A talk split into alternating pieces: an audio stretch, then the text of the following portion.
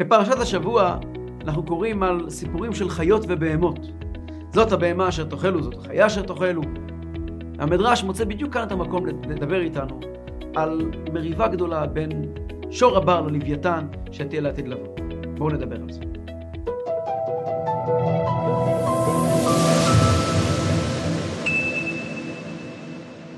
אנחנו מגיעים בשביל של פסח, שבוע שעבר דיברנו בהרחבה על סעודת משיח, על ברכת המזון. והחלק הנוסף בסעודת משיח תהיה אכילת שור הבר והלוויתן. וזה נושא שלא דיברנו עליו שבוע שעבר, וברוך השם הוא קשור מאוד לפרשת שמיני, המדרש, הפרשה שלנו מדבר עליו, וגם אדמו"ר הזקן בספרו הקדוש ליקוטי תורה, בוחר בפרשה שלנו, פרשת שמיני, לעסוק בסיפור הלוויתן ושור הבר. אז אנחנו ננסה לפתוח את זה ולראות, להציץ מאחורי הקלעים של הפרט הזה בסעודת המשיח. וכך נאמר במדרש בפרשתנו. וזאת הבהמה, הדה הוא דכתיב, זהו שכתוב, כל אמרת אלוקה צרופה. רב אמר, לא ניתנו המצוות לישראל, אלא לצרף בהן את הבריות. המטרה של המצוות זה לזכך את עם ישראל, לעדן אותם.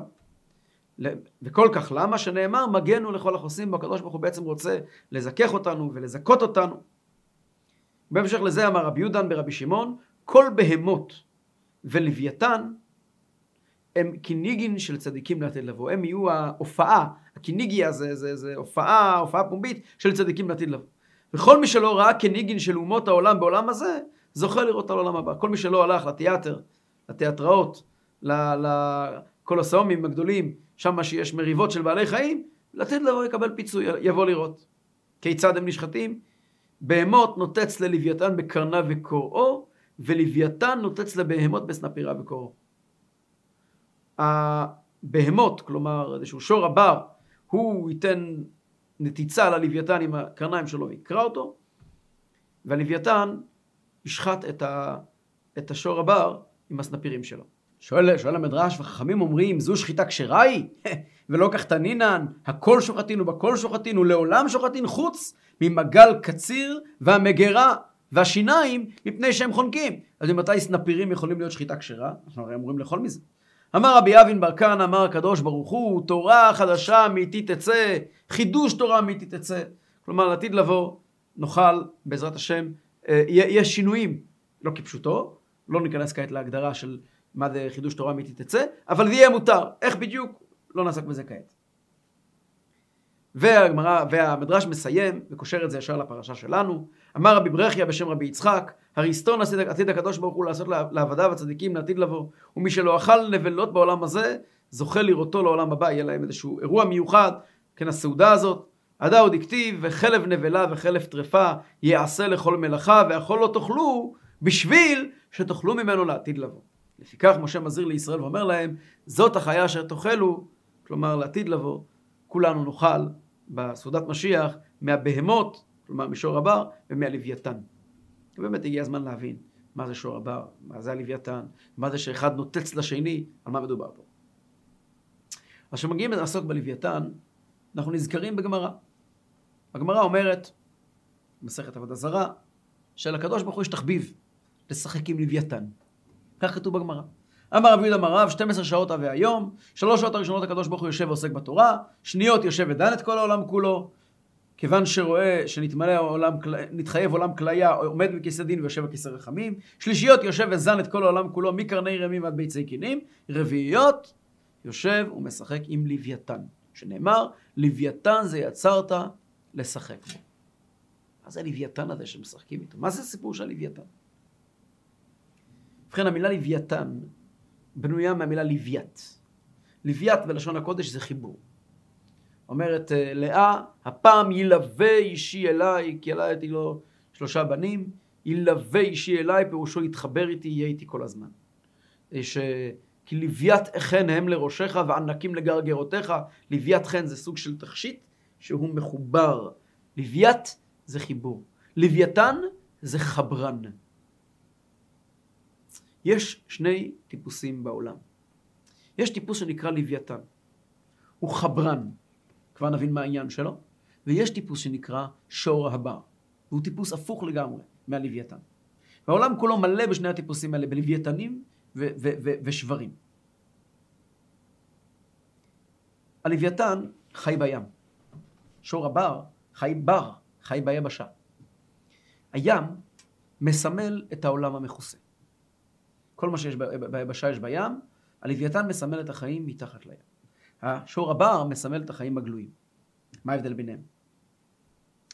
בחיים המכוסים, מתחת לים, בעלי החיים יונקים את החיים שלהם מהים.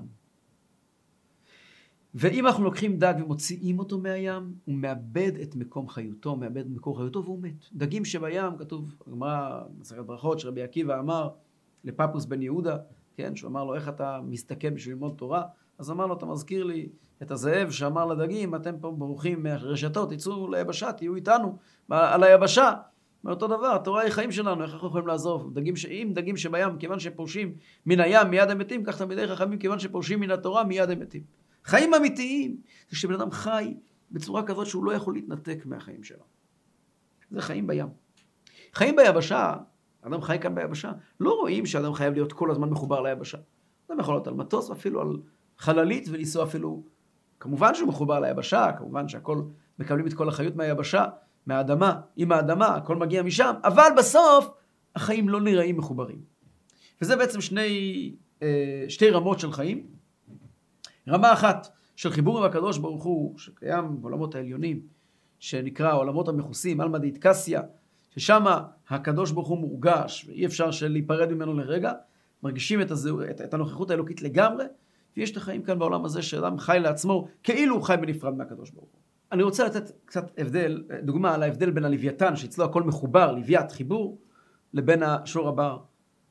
ביקרתי בעירייה בחולון. אצלנו יש לנו בניין עירייה גדול, בכל הערים. בכל קומה עומדת תמונה של הציור גדול של המפות של העיר. מהמרתף למטה, שם יושבים אנשי הקב"טים, כן? הקציני בטיחות של העיר. קומה הראשונה, שזה הלובי, שכולם מגיעים לראות, מעל זה יש התחבורה, התברואה, כל מחלקה ומחלקה אתה נכנס, אתה רואה שלט גדול, כל מחלקה ומחלקה, כל חדר כמעט בעירייה, תלוי, תלויה מפה של העיר. אם אני הולך לקב"טים, אני רואה את העיר מחולקת ל- ל- לרבעים, כל אחד והאזור שלו. אתה רואה בעיקר את המקלטים, אתה רואה את מרכזי ה... את המרכזים של הפעילות שלהם, העיר מחולקת לפי זה.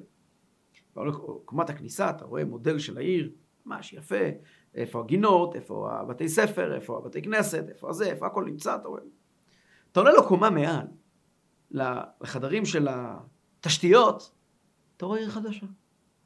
אותה מפה, אבל פתאום אתה קולט שהיא מחולקת לא לפי כבישים ורמזורים, לפי צינורות, ולפי קווי חשמל, ולפי קווים. פתאום אתה רואה עיר אחרת לגמרי, זו אותה עיר, אותו מפה, אבל הכל מחולק לגמרי, יש אזור א', אזור ב', אזור ג', ומחולק לפי, פה עובר קו חשמל המרכזי הזה, ופה עובר קו הטלפון המרכזי הזה, ופה זה עובר, ופה זה עובר. כל העיר מחולקת לפי התשתיות שלה. אתה עולה יותר גבוה, אתה רואה את העיר מחולקת לפי חלקים יותר אה, מהותיים. יש אנשים שמסתובבים כאן בעולם, ורואים את כל העולם כמו מקום של כבישים ו- ו- ועמודי, חש... ו- ועמודי תאורה. החיים שלהם נורא פשוטים, החיים זה הישרדות. איך אני עובר מכאן למחר, איפה הבנק, איפה הדואר, איפה ההכנסה, איפה ההוצאה, איפה, מה אני צריך לעשות, מה אני צריך להרוויח, זה החיים שלהם. יש אנשים על, יש אנשים שמסתכלים על אותו עולם, ורואים עולם אחר לגמרי. רואים רק את הקדוש ברוך הוא. רואים רק את ה... רואים את אותו מפה, רואים, קוראים אותה אחרת.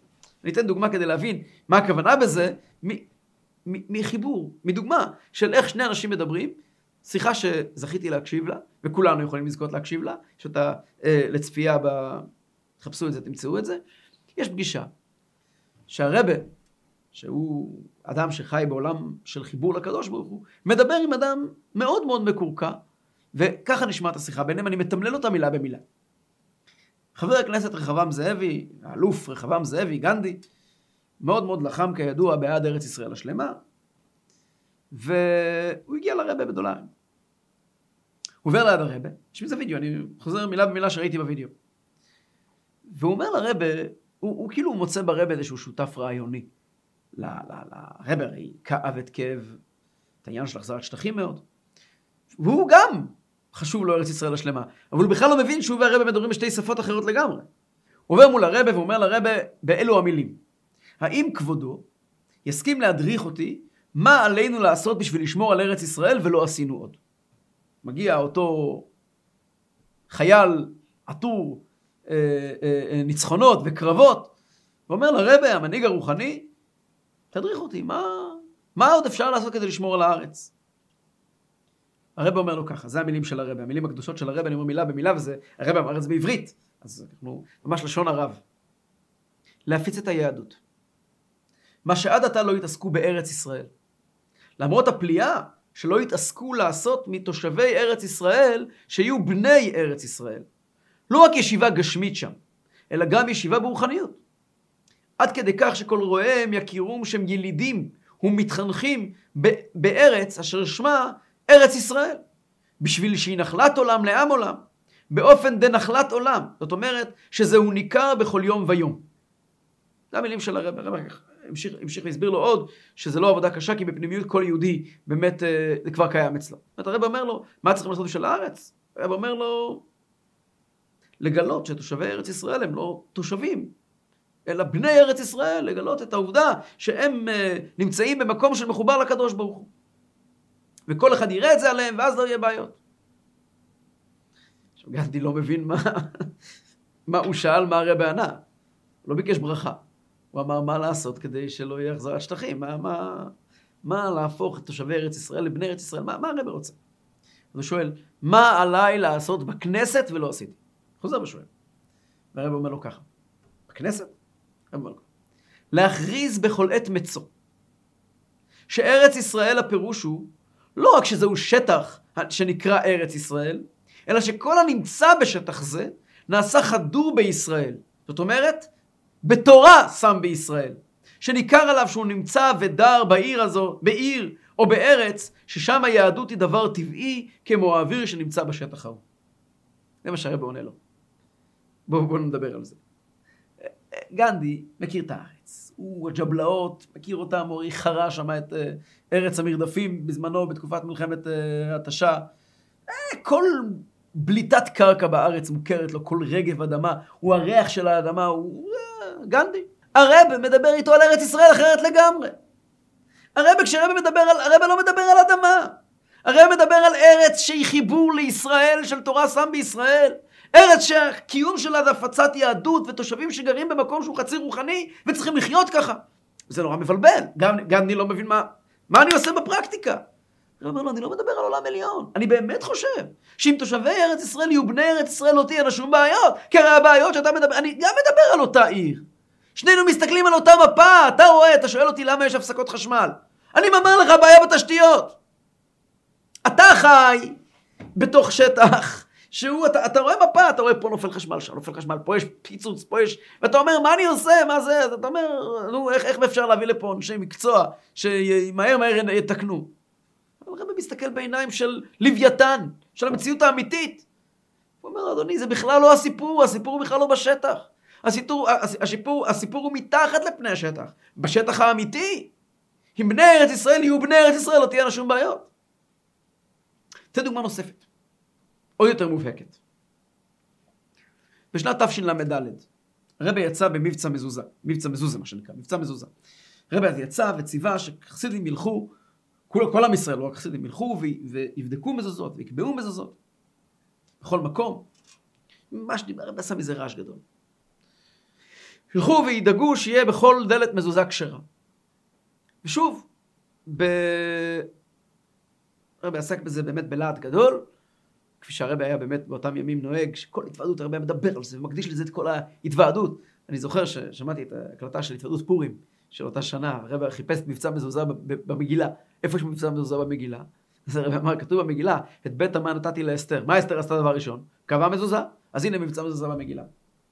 זה לא רק צחות, זה גם אמת, כי כל הרעיון שבית המן נתתי לאסתר, זה להפוך את החושך לאור. זה נעשה על ידי שהיא קובעת שם שמיים שם. כ"ג באייר באותה שנה יצא, יצא בית ספר מצפת לטיול במעלות, הטבח הנוראי במעלות המפורסם. ואז הרבי שלח שליח, נדמה לי זה היה הרב קפלן עליו השלום, הרב אה, לייבל קפלן, שליח האישי של הרבי לצפת, נדמה לי שזה היה הוא, שלח אותו לבדוק מזוזות בבית הספר במעלות. והתברר שבמספר המזוזות שהיה פסול בבית הספר כמספר הילדים שנהרגו, רחמנא ליצלן, בפיגוע. ובשבת הרבי דיבר והרבי אמר שזה קשור אחד עם השני. ואז הרבי אמר ככה, אני עסקתי בנושא הזה של מבצע מזוזה בלהט גדול כבר כמה חודשים. ואני בעצמי לא ידעתי למה אני מדבר על זה. דחפו אותי לדבר על זה, ואני לא ידעתי למה אני מדבר על זה. נתתי כל מיני הסברים, אומר הרבי. נתתי לעצמי ונתתי לכם הסברים, ולא ידעתי באמת למה. אבל כעת, אני מבין. מה הכוונה? הלוויתן הוא חש בזרמים תת-קרקעיים, זרמים תת-מימיים, שאנחנו נוחשים. אנחנו חיים בחיים שלנו, חיים... לוויתן, מי שחי בעולם עליון, ב-level יותר גבוה, אז הוא מרגיש... כעת יש בשמיים, יש כעת עניין של מבצע מזוזה. כעת זה העניין. מצוות מזוזה, זה העניין. למה? לא יודע למה. ככה זה. תן הסברים. אני קודם כל אומר לך, זה העניין. הסברים יבואו אחר כך. שוב, אני, אני לא יודע מה, מה, מה זה הטבח במעלות למעלה. זה הרי גם תוצאה ולא, ולא סיבה. אבל הרב אמר, יש פה משהו אני בעצמי לא ידעתי, למה אני מדבר על זה? זה לוויתן. לוויתן זה מחובר לגמרי לקדוש ברוך הוא. בעל התניא אומר בפרשה שלנו, שיש צדיקים שהם נקראים נוני ימא דמהלכים ביבשתא. דגי הים הולכים ביבשה. כתוב על, על אפרים ומנשה, שאמר להם אה, יעקב אבינו, וידגו לרוב בקרב הארץ. הם יהיו דגים למרות שהם בארץ. כלומר, הם יהיו מחוברים עם העולם הרוחני, עם העולם העליון, הם בני יוסף הצדיק. מי הם אותם צדיקים? אז בעל התניא מביא דוגמה מהאריזה. שהאריזה, אנחנו יודעים ש... בעל התניא מביא דוגמה מרשב"י. סליחה, מרשב"י, וגם מהאריזה. מרשב"י אנחנו יודעים שישב במערה, הוא לא קיים מצוות מעשיות. רשב"י היה במערה 13 שנה, אומר בעל התניא, הוא לא עשה קידוש. הוא לא אכל מצה. לא היה לו במערה מצה. אז איך הוא יכול היה לעשות את זה? אומר בעל התניא, רשב"י במערה היה מחובר עם שורש המצוות.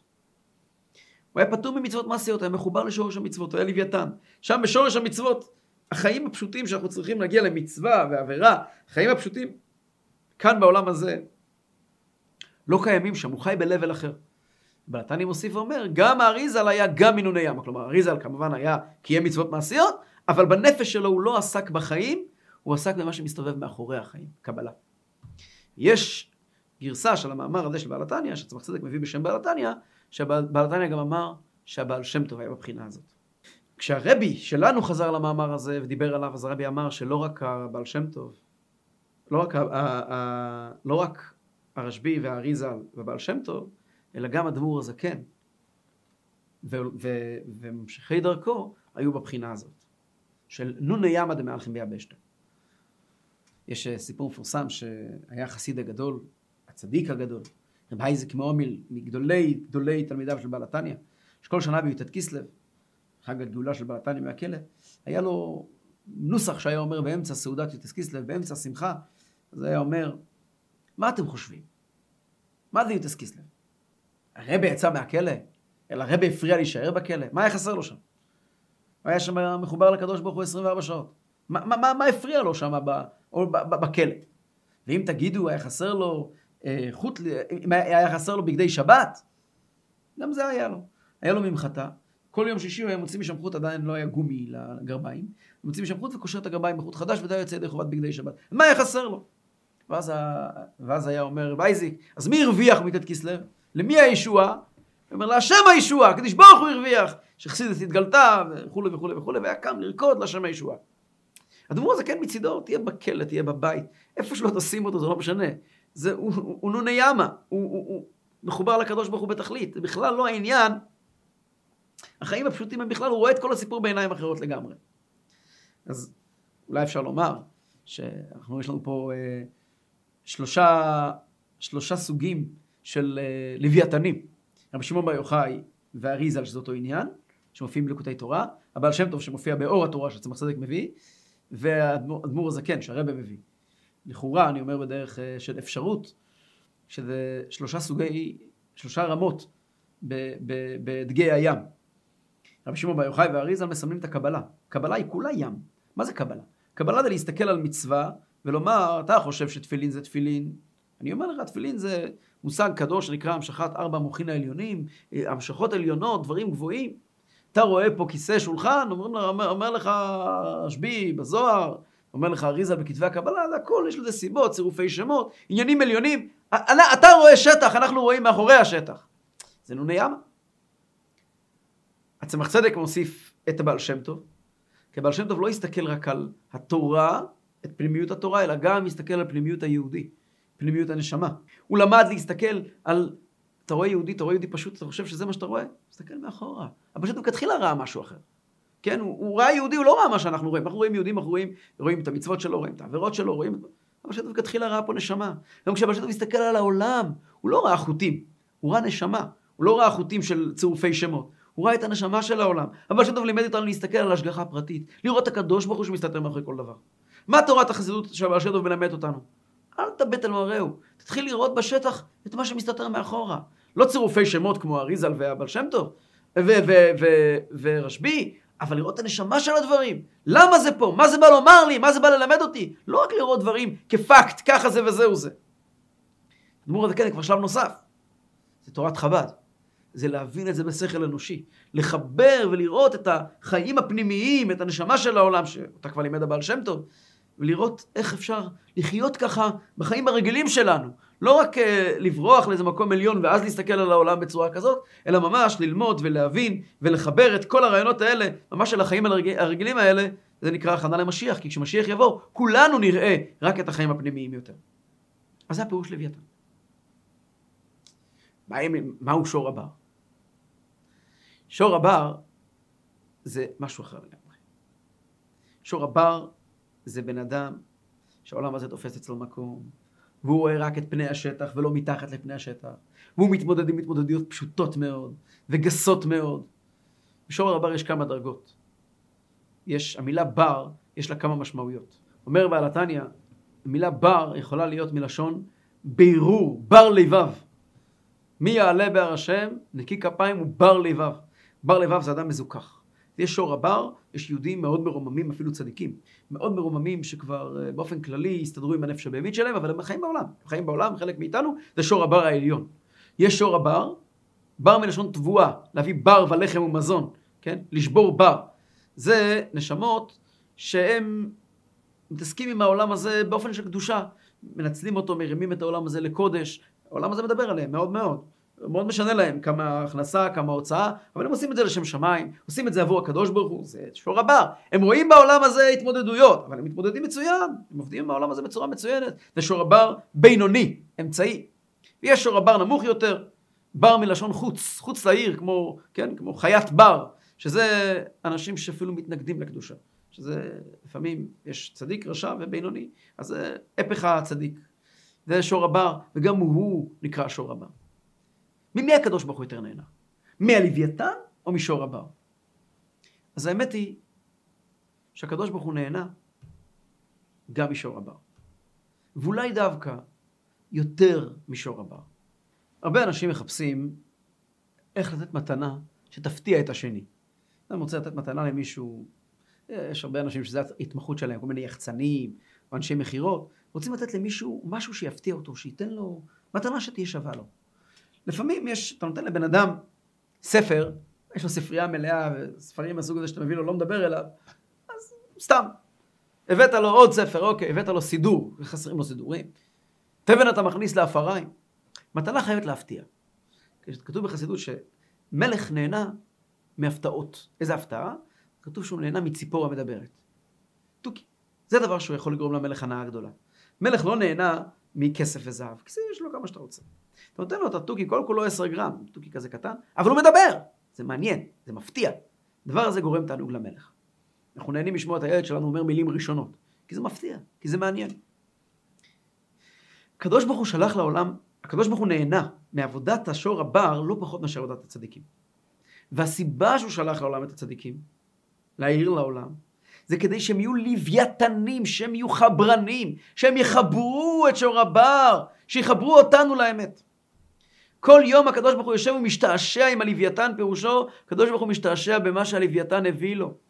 הלוויתן, אותו צדיק, הצדיקים שנמצאים בעולם הזה, התפקיד שלהם לגרום לנו להתרומם מהיום יום שלנו. כשאנחנו, האנשים הפשוטים, הגסים, הבורים, הבורים משלושת הפירושים של בר, מתרוממים קצת, הקדוש ברוך הוא יש מזה תענוג אינסופי. יושב ומשתעשע עם לוויתן, הצדיק גורם לאדם הפשוט, מעודד אותו, מרומם אותו, להתרומם מעל היום יום שלו. וההתרוממות הקטנטנה הזאת היא התענוג הגדול של הקדוש ברוך הוא. וזאת למעשה המלחמה של שור הבר והלוויתן. המלחמה, המלחמה הזאת היא מלחמה שקורית כל ההיסטוריה. יש מאבק מתמיד בין שור הבר ללוויתן. לעתיד לבוא, אנחנו נראה את זה, אבל זה קורה כל הזמן. הלוויתן מנסה לשחוט את שור הבר. מגיע הצדיק ואומר לך, תתרומם. ת, אתה, אתה חושב שהחיים זה שטויות, זה כסף, זה, זה, זה מותגים. קח תפילין, צא ליהודי, תניח את התפילין, זה החיים האמיתיים. קח מאמר החסידות, תתרומם, תתרומם. הצדיק מנסה לשחוט, כלומר למשוך, לרומם את שור הבר בקרניו. את שור הבר בסנפיריו, להרים את שור הבר. הקדוש ברוך הוא רואה מזרע נחת גדולה מאוד. מגיע בעל שם טוב ואומר לאנשים, תסתכל על מישהו אחר, תסתכל על הפנימיות שלו.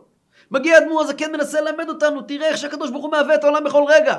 זה הלוויתן שמנסה להרים את שור הבר. עכשיו, אנחנו לעולם לא נהיה לוויתנים, אבל קצת להתרומם, אפשר. זה הנחת רוח לקדוש ברוך הוא. אבל גם יש הפוך. הלוויתן גם זקוק ששור הבר יטוץ אותו. לוויתן הוא חי במובן מאליו. התענוג המיוחד נמצא אצל שור הבר. וכאשר הלוויתן מרים את שור הבר, גם שור הבר מרים את הלוויתן. הלוויתנים הצדיקים זוכים למעלה הגדולה שדווקא אנשים פשוטים מצליחים להתרומם. וזה למעשה המריבה בין שור הבר ללוויתן. שעתיד לבוא, הקדוש ברוך הוא ייתן לנו לראות את ה... בעצם אנחנו נראה את כל המשחק. נראה איך שאני עומד עם היום יום שלי ועם הבעיות שלי. והרבה מנסה, שומעים שיחה של הרבה, לומדים מאמר של הרבה, מנסה להרים אותי.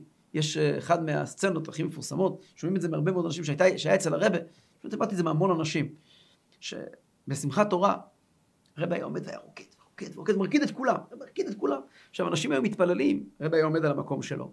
היה עושה עם שתי ידיים לכיוון המזרח, מערב, לכל הפירמידות שעמדו שם עם אנשים שרקדו. והרבה מקדיש דקה שלמה, זה היה נראה כאילו זה עשר דקות, ואחר כך, אה, אנשים היו צורכים בלי כוח, והרבה עובר לקבוצה הבאה. אנשים מתפללים, אוקיי, הסתיים, שהרבה יעזוב אותנו רגע, שנוכל לנשום. עכשיו הרבה קפץ, ולא הפסיק, ולא הפסיק, ולא הפסיק. הרבה לוויתן, שמחת תורה זה מקור חיותו. הרבה אבל מרים אותנו, זה לא קל לנו, למקום של להתרומם לחיות מהתורה. זה לא קל לנו, אז מתרוממים קצת, צומחים, הרב כבר ממשיך הלאה. הרב יותר מבוגר מכל הקהל שם בכמה שנים טובות, אבל מפה הוא לוקח כוח, זה לא שהוא צריך כוח כדי להגיע לכאן. וזה בעצם הסיפור של המלחמה של השור, הבר והלוויתן. בסעודה שתהיה, כשמשיח יבוא, אנחנו נוכל לראות מה פעלנו כל, כל, כל ההיסטוריה, נראה איך הצדיקים רוממו אותנו, ונראה איך גם אנחנו בעצם התרוממנו וגם בזה גרמנו גם לצדיקים מעלה גדולה. בקרוב ממש.